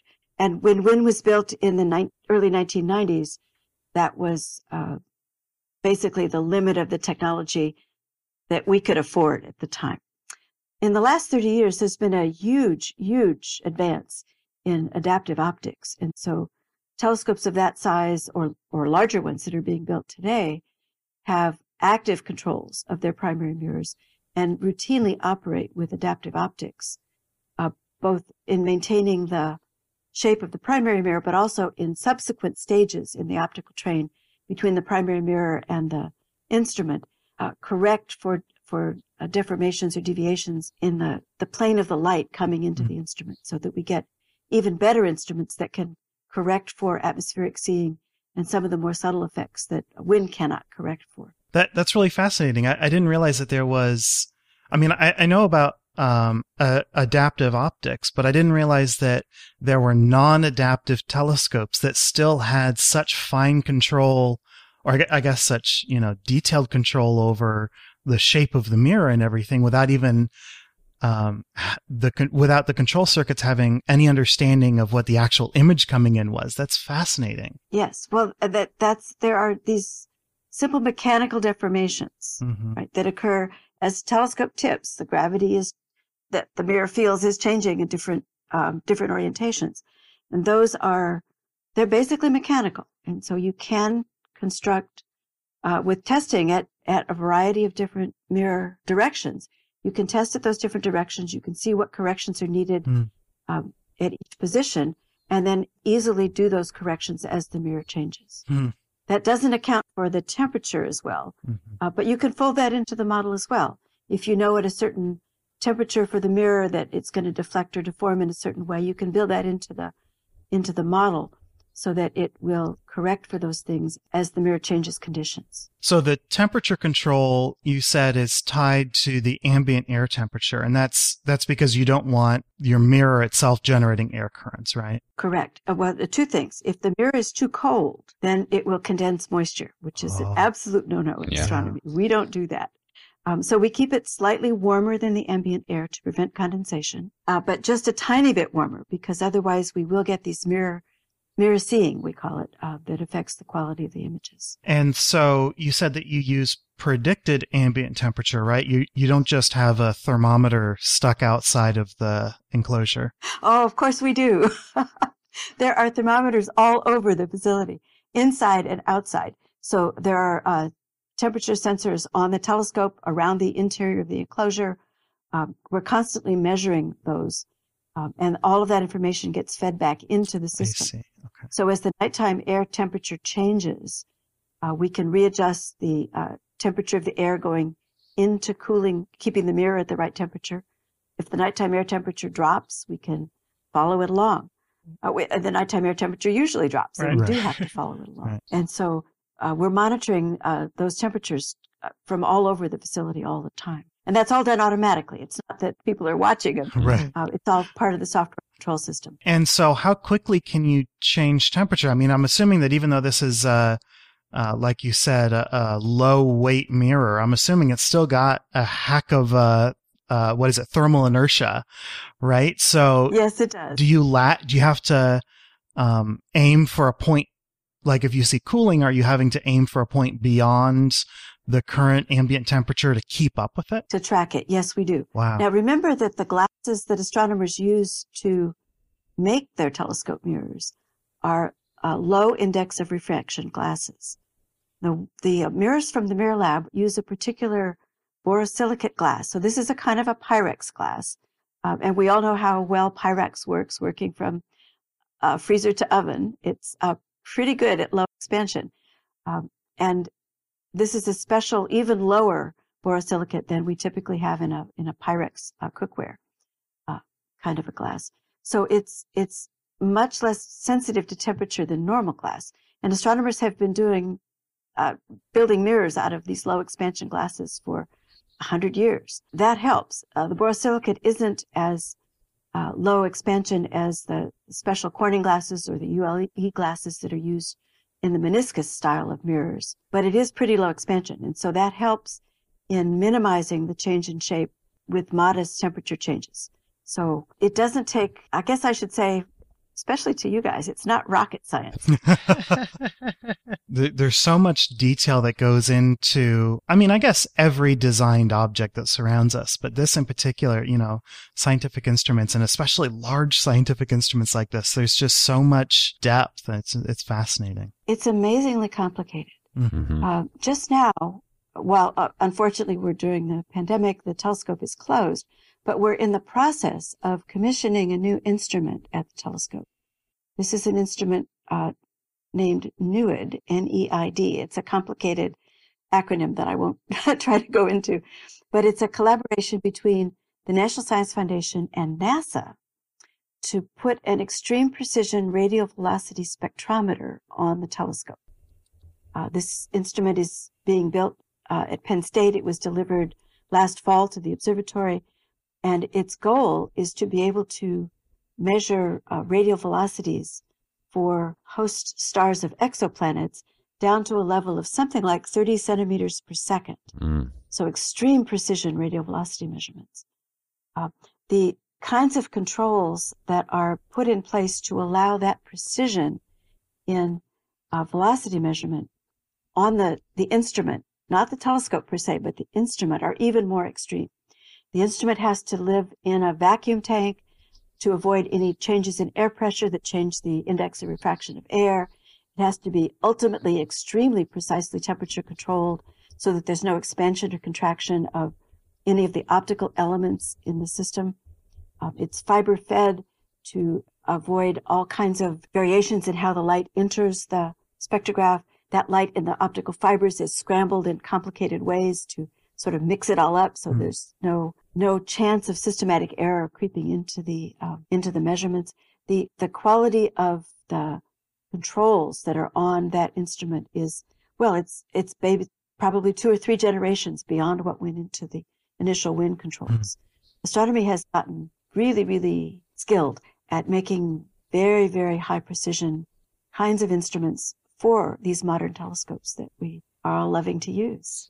So, what are some other instruments um, at that observatory? Because uh, I see a list here of some other things. Yes. So a typical telescope like WIYN has um, often half a dozen, sometimes six or eight instruments that are available that do different kinds of things. WIYN has a little bit more limited suite of instruments, uh, but there are several primary instruments that are mostly used at the telescope. Uh, the one I have used most often in the past uh, was actually built originally for the four meter, the, the Mayall telescope at Kitt Peak, and then uh, reconfigured and moved over to the WIYN telescope. And this is the Hydra uh, multi-fiber spectrograph. So this instrument is a large field of view robot that places optical fibers on a metal plate. They're held by magnets where stars will be when the telescope is pointed to the right place. And this instrument is equipped with 100 optical fibers. Actually, it's two different large fiber bundles, one for working in red light and one for working in blue light. Each one contains 100 fibers. And we can place these uh, fibers on galaxies in a galaxy cluster or stars in a star cluster or whatever objects we have in our field of view. And each fiber will collect the light from a single object, bring them down to the basement of the observatory, line them up, and feed the light into a spectrograph so that we can simultaneously make observations of up to 100 objects at one time. My own work has involved a lot of observations of stars in globular star clusters. And so I'm able to get dozens of objects simultaneously, uh, not having to do them one star at a time, which takes forever, but getting dozens of them in one shot. This is a fabulous instrument. It's one of the best multi-object spectrographs in the world, and we're immensely proud of it. And it's uh, the spectrograph itself was designed in a way that allows it to do both um, medium to high resolution spectroscopy, and then with some adjustments to move into low resolution spectroscopy. So it's extremely versatile. And that's that's sort of a double win for the astronomers to be able to do all these different things with it. Mm, nice. A second instrument that we have is called the one degree imager.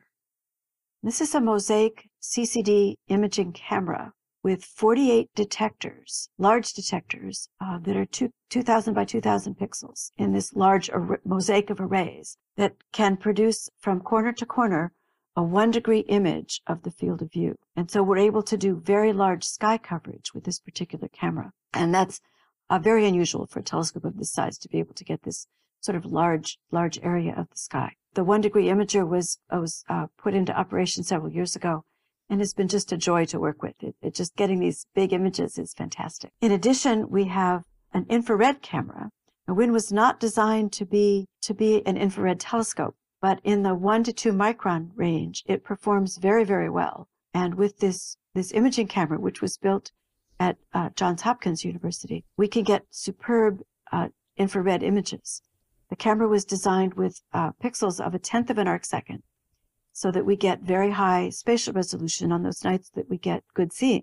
And this work instrument, uh, the WIYN uh, high resolution infrared camera, is a fabulous infrared imager. I love using it, and I, in fact, am also using it to do infrared uh, spectroscopy of globular clusters. Um, and then we have some other instruments that are less often used, that are a little more specialized. Uh, among them are some fiber bundles. These are useful, for example, if you want to get spectra of uh, many spots within a galaxy. You can place this fiber bundle on the galaxy, and each different spot in the fiber bundle there might be a 10 by 10 optical fibers in this bundle or some other Hmm. geometrical arrangement.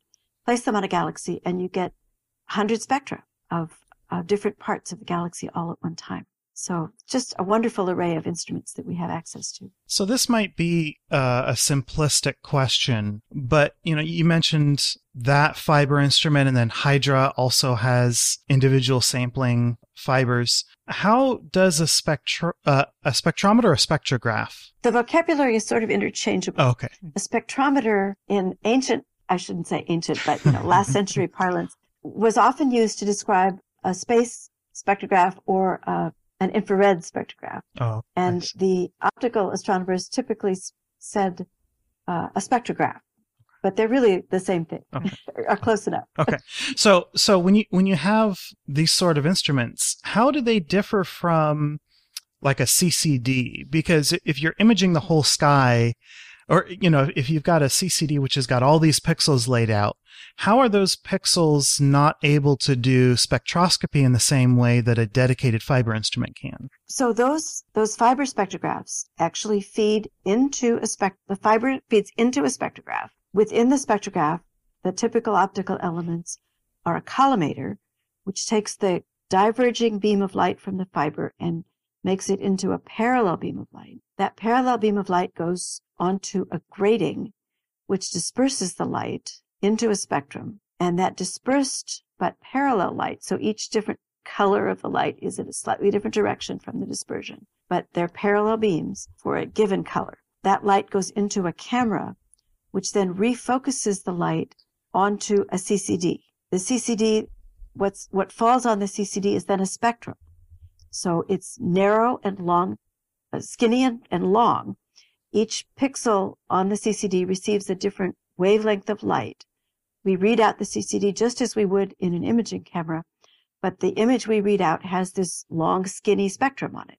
We then extract that uh, long, skinny spectrum from the large two dimensional image and work with the spectrum itself. Mhm. So we take that two dimensional image with the spectrum, turn the spectrum into a one dimensional array of numbers. Interesting. So so uh, a two dimensional CCD that collects you know red, green, blue is counting all the pixels in very big buckets, whereas um, a spectrograph is using a two dimensional array of pixels and is able to split those colors into many, many, many buckets that are really small and give you higher color resolution, I guess you might call it. Yes. So in astronomy, the CCDs that we use for imaging do not independently observe red, green, and blue at the same time, like a cell phone camera does. So those, those cameras in your cell phones have uh, each pixel is subdivided into three smaller pixels, uh, one that's sort of twice the size of the, uh, equal in size to the other two. Mhm. Uh, the, the red and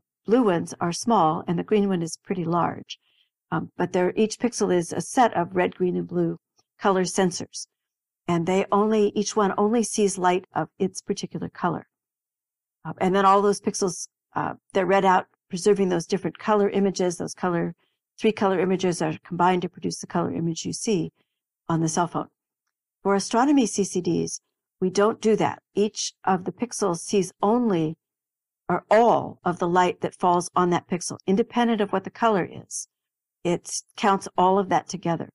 When we take color images in astronomy, we use uh, filters and we'll take three separate images. So if we wanted to get a natural color image, we would take a blue filter, take a picture, we'd use a green filter, take a picture, take a red filter, take a picture, and then later in the computer, we would combine those to make a color image. And so our CCDs are all monochromatic. They don't distinguish color at all. They just take all the light that falls on a pixel and record how much of that light there is. And that makes sense. As soon as you said that, I went, "Oh yeah, of course," because um, if if you use a color CCD, you're not getting individual pixels. You're just breaking the sky up into different filters, which is really unhelpful if you're trying to get very high resolution images. Okay, that makes a lot of sense. Thank you. So, okay, everything we've talked about so far has been terrestrial. But when it comes to space based telescopes, do all the same principles apply? Do people who worked on ground based ones sometimes go into space or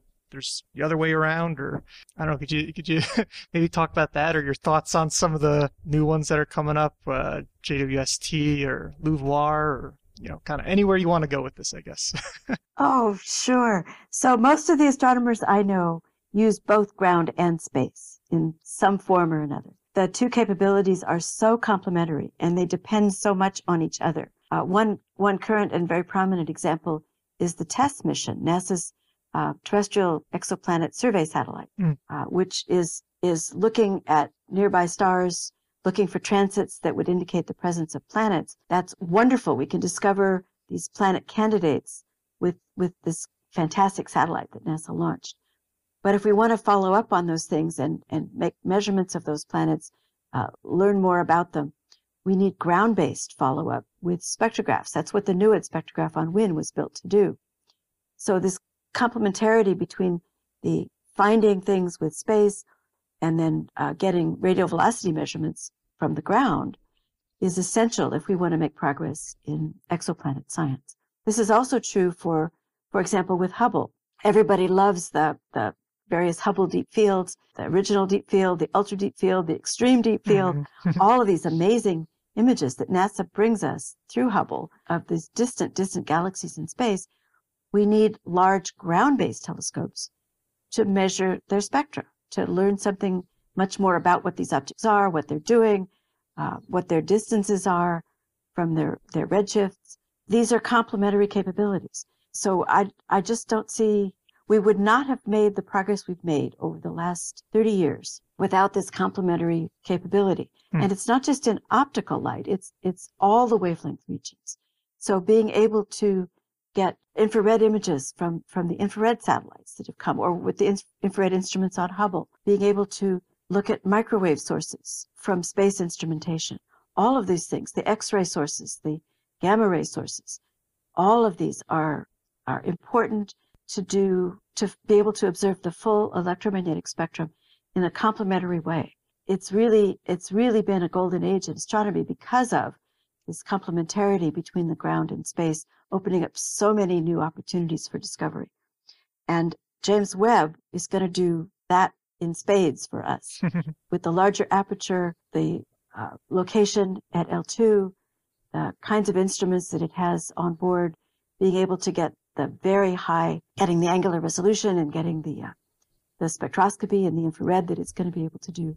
It's going to open whole new opportunities to look at the early universe, to look at, at star formation, to understand it in ways that we haven't been able to before. It just has, it works together so beautifully. So, so this, the idea of just, you know, let's just leave the ground altogether and put every telescope in space is neither practical from a financial perspective, nor would that really be helpful. I, I have to say that's absolutely right. Space has been amazingly successful and the ground has contributed to that. Ground-based astronomy has been amazingly successful and space has contributed to that. And there are ways that both of them stand alone, but together they, they stand so much strong, more, more strongly. Mm. This got me thinking, is there any unique capability you would have by putting a telescope on, say, the moon? Like, would that be like a third? Oh, we would love to do that. oh, yes, yes. so, so the prob, one of the issues with space is that we cannot make a large enough aperture. It's just too expensive to get a huge aperture telescope. And for some applications, we simply need really, really, really big apertures to collect a lot of light. So the moon is a wonderful place to do that. It has no atmosphere. So um, you can get extraordinarily high angular resolution imaging with a large telescope from on the moon. If we only had the money to do it, that mm. would be absolutely fantastic. And then there is the atmosphere, which limits what we can do from the ground. There are many frequencies and wavelengths where we simply cannot make observations from the ground, but we could do it from the moon. So yeah, uh, it would be fantastic. I know that the recent plan that NASA released mentions, although it doesn't go into much detail, the uh, the report that they released about the sort of uh, South Pole station on the moon hmm. as a as a as sort of a base station for many projects that could be done on the moon. And one of those was a Farside lunar observatory that would be wonderful for astronomers. I hope that they can find a solution for the dust problem. I'm optimistic that technology will find solutions to those problems. Uh, but it would be absolutely super to have a large telescope on the far side of the moon. So we were introduced by Nicole over at Podchaser. I, I wanted to say her name real quick because she actually introduced us to two different guests that we've had on the show. And it was really nice to have her just reach out and say, Hey, I've got some guests for you. It was, it was pretty cool. But one of the things that Nicole said that you were interested in talking about was women in science. And I would like to just throw that topic out and let you run with it because it's something that we're interested in hearing about. Oh, sure. Yeah. So I've been around for a while and have seen just tremendous changes in the representation of women and also underrepresented minorities mm. in astronomy. And it's been a joy uh, to to sort of grow as a professional as the field itself was changing. I remember and in fact, I have to say it still happens occasionally. But in the past, so many times when I would be the only woman in a group, uh, the only woman at a meeting, the only woman at a dinner table, the only woman at a, in an observing group. And it's so much better now. It is, oh, it's just night and day. I, I do say it still happens occasionally, but much less. And I think that's because, first of all, there are many more women in the field. I just read some statistics from the American Institute of Physics. They have a statistics and physics center that sort of tracks representation of all kinds of things in the field. And something like 35 to 40% of PhD graduates in astronomy now are women. That's, that's just wonderful. It's such a change from the past. And those women are being hired at about the correct rate, about the same rate as men, or maybe even a little more than men, and um, in faculty positions at universities, which means that the visibility of women for students is going up. And that's really important as well, because being able to see other women in these roles, I think is a huge help for making everyone feel more welcome in the field. And, and we're just beginning to make progress on attracting people of color into the field and having an increase in representation in people of color in the academic ranks and in the research ranks. But I see progress. I see it every day. And I know that we're going to be making a lot of progress in the next in the next few years. And what are some important drivers of the of that progress? I think that's one of the things that really baffles us, especially three white men like us, is what makes that change happen and how can we contribute to it? I think there are a variety of things that are have been in place for a while now. We all recognize the in, the unfairness of the systemic racism that makes it difficult for for example, African Americans or Native Americans or Hispanics to get into a field like astronomy. It takes a certain economic freedom to be able to pursue something that doesn't sound like a place where you might be able to have a career or where you might not feel that you have much of a future. And so uh, we've all worked, I think, really hard over the last decade or more to try to reach out to provide more welcoming environments, to open minds to the possibilities of, of a career in astronomy or, or to any other science. That means, I think, being more visible, being more focused in our own outreach efforts to reach into communities where we historically have not been. But, you know, Hubble, Hubble has made that a lot easier than it used to be. Those pictures that Hubble produces hmm. are so stunning and so beautiful that they appeal to everyone. I think the hardest piece, at least the hardest piece I've encountered really is the economic issue mm-hmm. that parents of young people don't see research in science, and particularly something as esoteric as astronomy, as a viable future career path for kids who might be actually interested in science. I think kids get interested in science often through astronomy, through dinosaurs and through astronomy.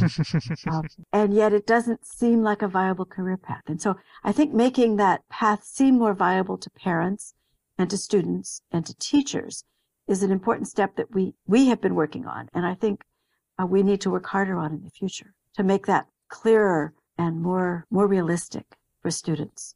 And that I think will make a big difference. And, and I think that makes a lot of sense because, um, people from more privileged, um, groups are more willing to take a risk on a career that is, you know, less fiscally viable as far as paychecks go than people from underrepresented groups who, you know, are pushed to take fewer risks. So that that rings yes. true just to my just to my common sense. We've we've all heard uh, in the last few months of the enormous economic disparities mm-hmm. in this country. That the average net wealth in a black household compared to a white household, the difference is embarrassing and shameful. And to the extent we can assist to reduce that gap, I think we can also see more people of color feeling comfortable coming into the sciences. I have to say, though, that when we have prospective students visiting our campus um, who want to major in astronomy, the question I most often get from their parents is, but can my child make a living doing this? This sounds crazy. I really want my, my son or daughter to go into the business school because I know they can make a living in the business school. And it takes some reassurance and some examples to convince parents that they actually, their, their child can um, in fact, make a living, have a wonderful life, do exciting and interesting things by going into science research. And it's just not obvious yet to many parents. And that's even in a white household, right? Hmm. In a black household, it's much, much more difficult. So we we've talked a little bit about career paths, and that's a good thing because we get a lot of questions about how to pick a career path. Uh, if you know, from young students who are interested in working in space. Um, so I was hoping we could hear a little bit about what got you to where you are now and how you would, uh, and it sounds like you have lots of experience doing this, but how you would advise new students who are trying to decide on what field to go into. Let's go back to that question about economic opportunity. So my advice based on my own history is do what you love. I love what I do every single day. I love the research I do. I love working with students. I love interacting with the smart people I interact with every single day. Um, I love the environment in which I work. I'm one of those lucky people who get to spend my life doing stuff I love to do. And that's, that's a product of economic opportunity. So it's a little bit unfair of me, I think, to, to put that at the top of the list because not everybody has that opportunity. But I think it's also really, really important to love what you do. I know many people have a job.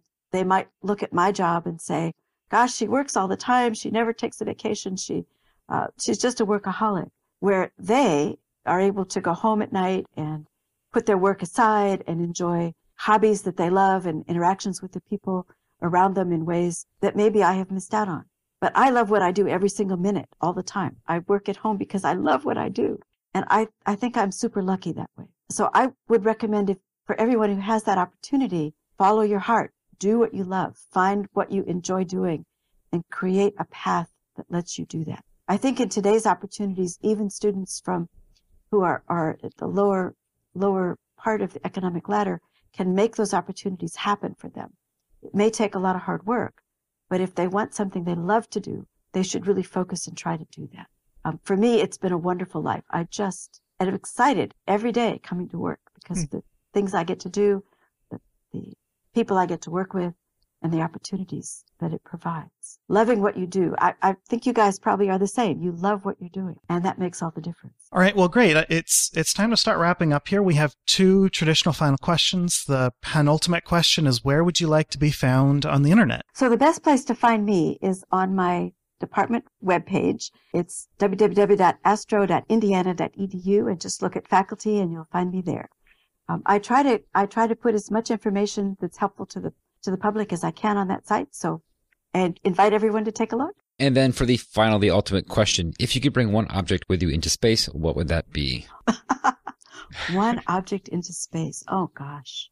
So how long am I going up for? Um, so, so we're usually thinking, you know, this is a tourist flight either to a commercial space station or to the ISS. Um, so, you know, I, I would think a, a, a, week maybe. If you'd prefer, we can change the scenario and put you on a far side observatory. Well, I have to say, I would never part with my laptop. I think that would have to be what I would take with me. I can't imagine going up without my laptop.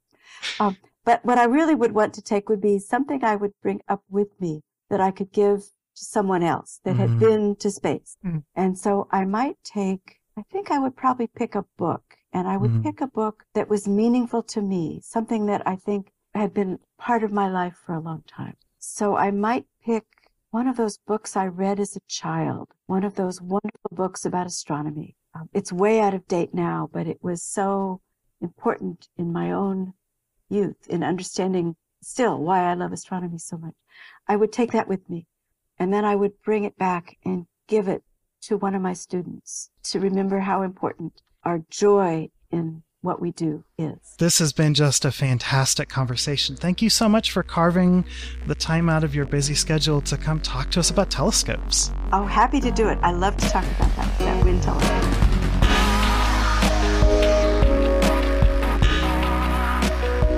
So let's move on to this week in spaceflight history, and we have a bunch of winners, or you know, a good handful here. Uh, we have we have Sly Ben Hallert, Law Loving, Deskin Miller, Lucas Moore, and Harbor City Brewing. So a lot of people there. Yeah, the clue that you came up with, Dennis, was uh, you are now free to move about the cabin, and I honestly didn't know what that's about, but you know, something about getting out of your seat in the cabin of some spacecraft or capsule, whatever.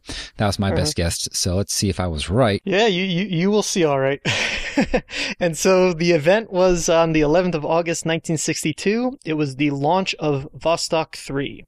Uh, of course, though, if you're familiar with that uh, mission, then of course I'll be talking quite a bit about Vostok 4 as well. So, uh, to give a little background, earlier uh, that year, back in February, uh, there had been four crewed missions at this point, right? The first two uh, Vostoks, as well as uh, uh, Mercury's uh, what three and four. With only you know with those four missions though, right? These were all solo, and so there was now an incentive uh, among the kind of Soviet space program to launch a multiple uh, spacecraft mission, and so the higher ups endorsed it, and they uh, you know I eventually identified uh, two cosmonauts, uh, Andrian Nikolaev and Pavel Popovich, uh, as the crew. And so they would be flying in separate spacecraft that, you know, ultimately would be, you know, Vostok 3 and Vostok 4. And so at this point, a lot of this is documented in uh, the journals of um, different people, but uh, in particular, one of the uh, Soviet generals, uh, Kamanin. Uh, yeah, Kamanin. So in one of General, you know, Nikolai Kamanin's journal entries, he was thinking about how, you know, eight to nine months between, you know, Vostok 2 and Vostok 3 would be reasonable, but given, you know, the most optimistic constraints, they could do it in a month. And sure enough, he got a call that they wanted to do these next launches in 30 days. And so the idea was that Vostok 3 would launch in March and, uh, I guess Vostok 4 shortly thereafter, and then uh, the first uh, woman cosmonaut launch uh, would be in August. But of course, that ended up uh, slipping. All of these slipped. And so, uh, uh, in particular, the first uh, Zenit uh, space satellite, or sorry, reconnaissance satellite from Soviet Union, which was named Cosmos 4, uh, they needed to, they really wanted to prepare and prioritize that, I suppose. And so that kind of uh, ended up uh, leading to the sort of series of slips for these uh, Vostok 3 and 4 uh, missions. And so um, that one, though, successfully launched in April on a Vostok K rocket. And uh, to keep in mind, right, that this is, uh, they used similar, uh, you know, launch vehicles that were called Vostoks with different kind of subsets of the names. And then, you know, a, a Zenit 2, the, the, the reconnaissance satellite, was essentially a Vostok, but just modified to have cameras in it, right? And so these are the classic kind of ball looking reentry vehicles uh, with the, you know, uh, equipment and uh, retro rockets kind of sitting at the uh, other end. And so um, that was good. It was a nice, successful launch. And then uh, the next Zenit, however, uh, later ended up crashing 300 meters from the launch pad on a different variant of a Vostok, one that was designed specifically for the Zenits. And this was after a booster fell off while it was still on the pad which um, I don't know if anyone was hurt. So if anyone was hurt, that wouldn't be comedic. But uh, I remember Ben when we talked about the uh, Mercury One as far as uh, comedic space-time failures, and that being another segment you wanted to get going. Uh, so long as no one got hurt from this one, I just feel like having a booster suddenly flopping off and then boom, that would be that could potentially have been comedic, but. Of course, there's no footage Sure. of that that we have. And so, um, all the while, you know, ultimately it gets slipped back to August, like I said, right? August 11th. Uh, but, uh, there was a lot of controversy over how long the mission would be, whether it be one day, which was something that, uh, General Kamanin, uh, supported. Uh, he wanted it to be a v- gradual increase in the length of these missions, while Korolev and essentially everyone else, uh, were more interested in three days. And so to kind of maybe soften things up, the spacecraft was ultimately given seven to 10 days of life support uh, to maybe make it clear that, you know, in three days, they hopefully, you know, that would be more than enough to sustain a human. And so uh, months come by, months go by. Uh, there was another successful Zenit launch, Cosmos Seven, so that kind of returned some confidence in the la- in the launch vehicle, and uh, uh, spacecraft were kind of uh, all set up and prepped and ready to go. Um, these were Vostok 3KAs at this point. Uh, if you want to know this, uh, the particular uh, version of the Vostok spacecraft. And so uh, then along came August 11th, uh, when the Vostok 3 launched, and then within 24 hours, you know, just shy of 24 hours, Vostok 4 flew from the same pad, actually, which is pretty remarkable. Vostok 3 had Nikolaev, Vostok 4 had uh, Popovich. And so Nikolaev, while he was up there, oriented his spacecraft to try to see Vostok 4's launch from, you know, orbit, uh, but admitted, uh, you know, during the debriefing on the ground that he wasn't able to see anything. And so the clue comes in uh, where this was the first time uh, Nikolaev and then also uh, Popovich got up and moved about in the cabin, right? Which is to say, the little kind of ball capsule. Mhm. And so Nikolaev on his first day uh, was the first person to get up and do this. Um, Gagarin and Titov just uh, they did not plan for that, right? This was you know you know very early you know human spaceflight, and so there was worries about physiological effects on you know everyone, and so that just wasn't part of their mission profiles. And uh, Glenn and Grissom probably wouldn't have been able to get up and move about even if they wanted to, with how unbelievably cramped the Mercury capsules were. And so this was you know the first time getting up and moving about in uh, you know a low uh, zero g environment. Uh, some cosmonauts had trained for this uh, earlier, you know, uh, in a uh, Tupolev 104 uh, spacecraft doing reduced gravity, uh, you know, uh, flights, and then trying to get out of a, uh, you know, a harness. And um, of course, right, you've got these two spacecraft uh, launched within a day of each other, and they also did the first uh, craft spacecraft to spacecraft communications.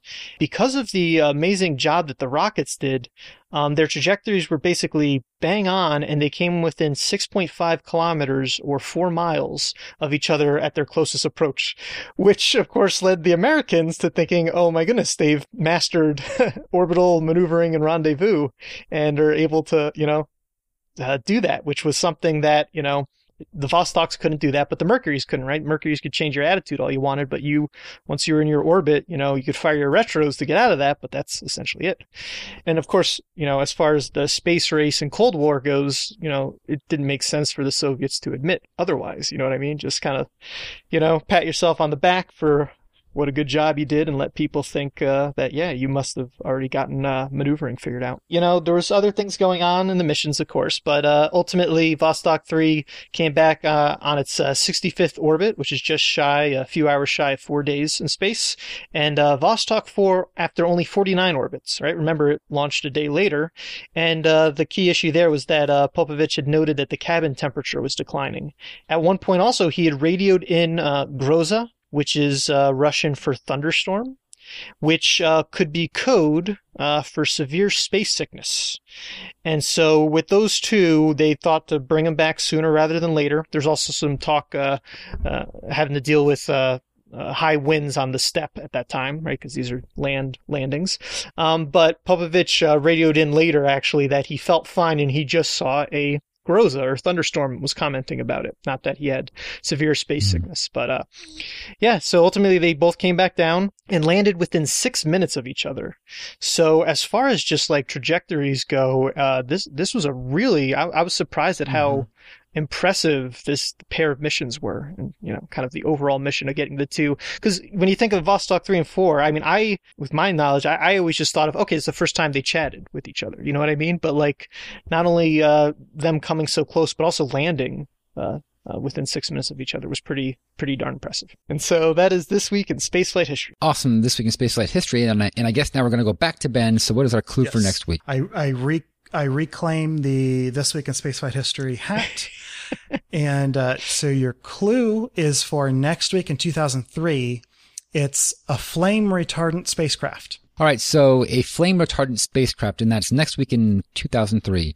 All right, well, if anyone out there thinks they know what that is in reference to, give us a tweet with the hashtag this week SF, and good luck. good luck everybody All right, and we don't have any upcoming spaceflight events for you this week. Nothing. All right, skipping to the end, uh, let's do the show, and we would like to thank Ronald Jenkees and Tim Dodd for our music. We record live on Sundays at 9 a.m. Pacific, 12 p.m. Eastern. Thank you so much to our $5 and up Patreon supporters for joining our recording sessions and helping us make correction burns on the fly. If you want to support the show as well, please leave us a review wherever you listen, or visit the orbitalmechanics.com slash support for our Patreon campaign, affiliate links, and other resources. For more information on this episode, such as show notes and other links, visit our website at theorbitalmechanics.com. Be sure to check out our store for mission patches, t-shirts, and hoodies. You can join our Discord for free during social distancing. Check out our Twitter or Reddit for links. We're Orbital Podcast on both. And you can talk directly to us by emailing info at theorbitalmechanics.com. All right, so that's it. We will see you next week on Orbit. Until then, later. Goodbye, everybody. See ya.